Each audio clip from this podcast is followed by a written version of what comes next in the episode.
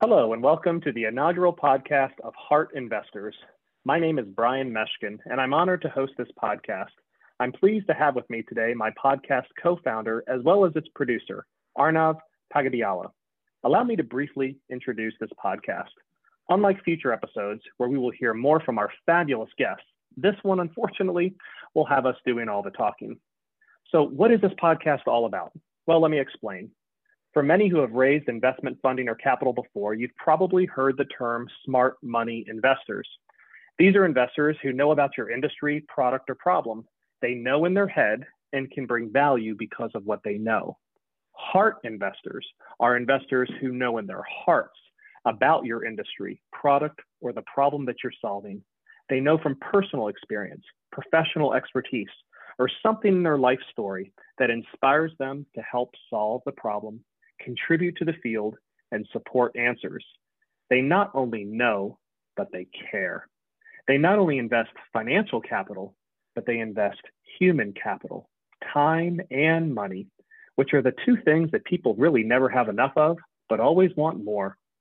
Heart investors can be individual angel investors whose lives have been affected by a circumstance that caused them personally some problems maybe a family office whose family has been affected by a particular disease, or maybe they're a professional who has struggled to address a major need in their particular field.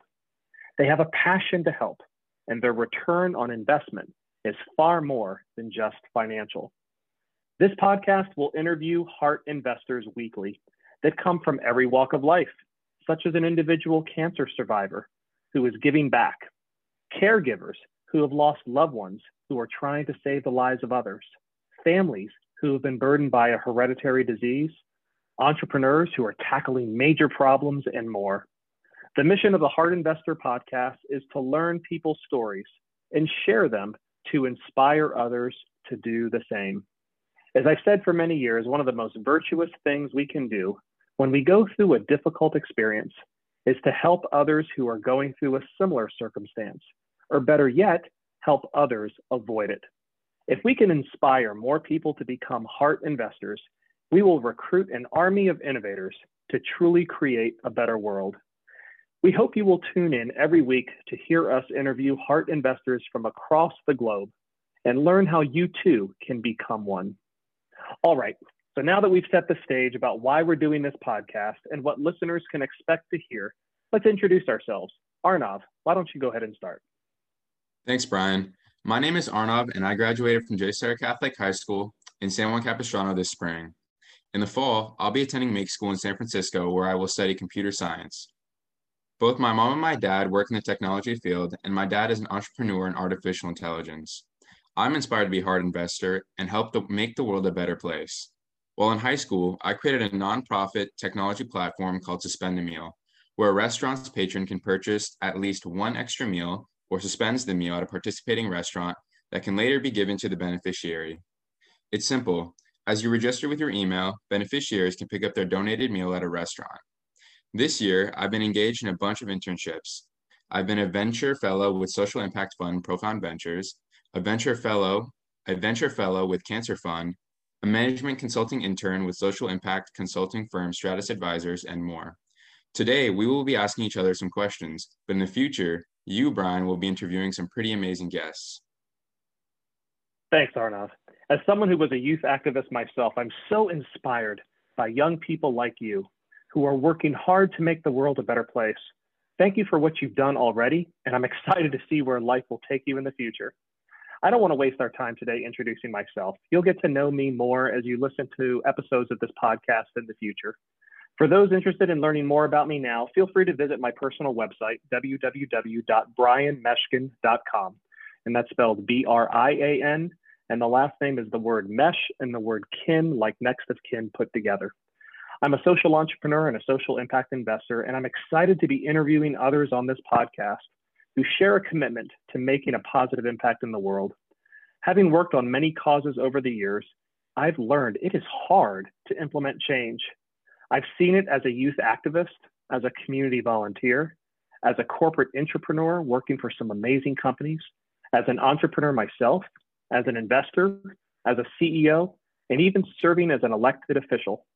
Those who profit off of the status quo have a special interest in keeping things the way they are. And unfortunately, their allies in the media, oftentimes in government and in industry, work hard to decry, distract, delay, or even destroy those who work to solve problems and help others. It's really unfortunate and it's hard. It's amazing how much money is made and power is held by those who profit, profit off of keeping things the way they are. And so it's really exciting to be a part of this movement. I'm so excited to join you, Arnav, in launching this podcast to highlight those who are heart investors so that all who listen can learn more, be inspired, and hopefully feel that they too can become a heart investor as well and help solve problems in this world by investing in a company or maybe a technology that will make the world a better place.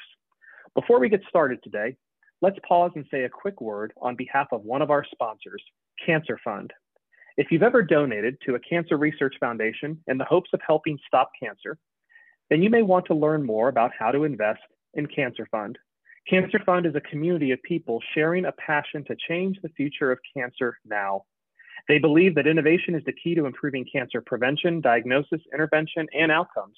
And they're committed to helping promising solutions get from the lab to patients so they can impact lives. They support promising developments in their early stages where financial support can make the difference between a great research idea and a breakthrough in cancer care.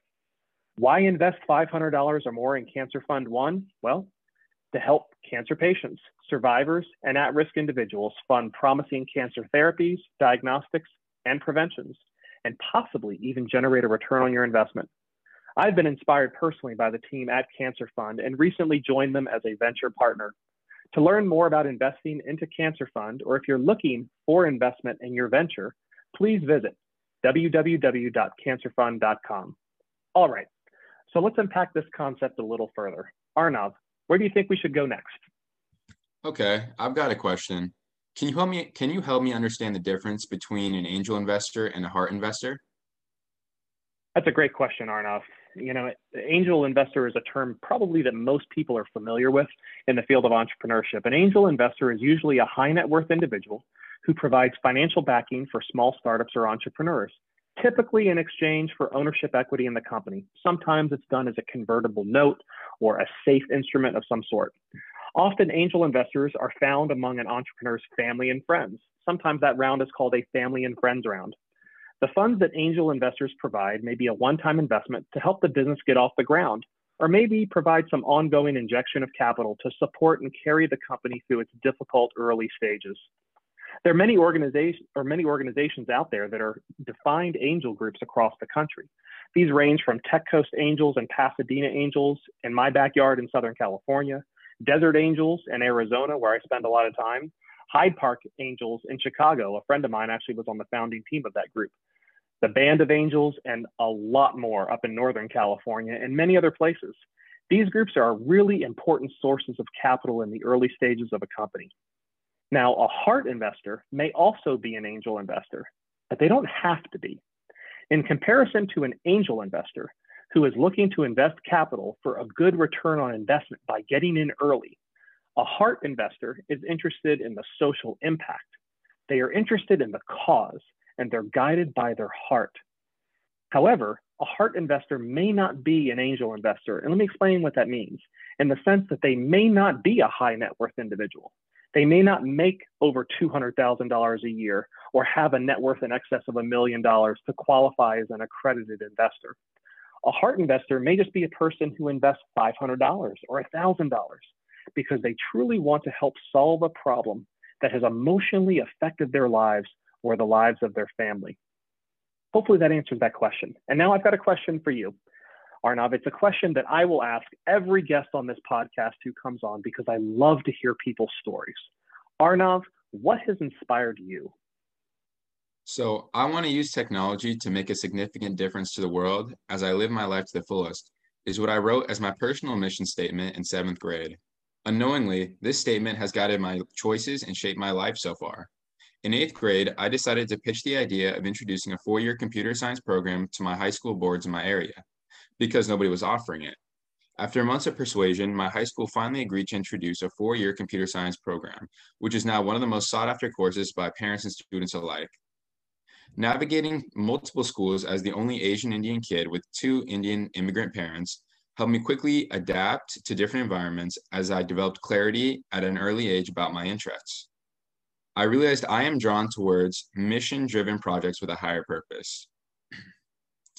As I learned that 40% of Americans for the first time were facing food insecurity due to the pandemic, with an additional 8 million falling below the poverty line, I came up with an idea after doing some initial market research, which was the genesis of the Suspend a Meal platform with the mission Together, we provide one meal at a time in the fight to end hunger.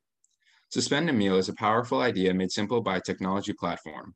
The platform enables patrons and restaurants to provide meals to the beneficiaries who need it the most.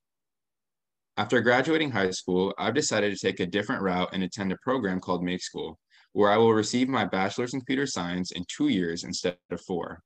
While this may be wow. the road less traveled, I believe it is the best fit for me and what I want to do. The program is fundamentally based on the collaboration of technology platforms, which is what I found most appealing. After I graduate, my goal is to either create or join a tech startup, and I believe Make School will best prepare me for that. I am inspired by those who have found a way to live at the intersection of technology and charity. At a young age, my parents have always raised me with a sense of responsibility to give back to the world. I sincerely believe that no matter how I get there, I will make a positive impact on as many people's lives as I can. Whether that may be through the funding of education or infrastructure or anything else, I will make a difference because that's all that truly matters at the end of the day. So now I got to ask you, Brian, what inspires you?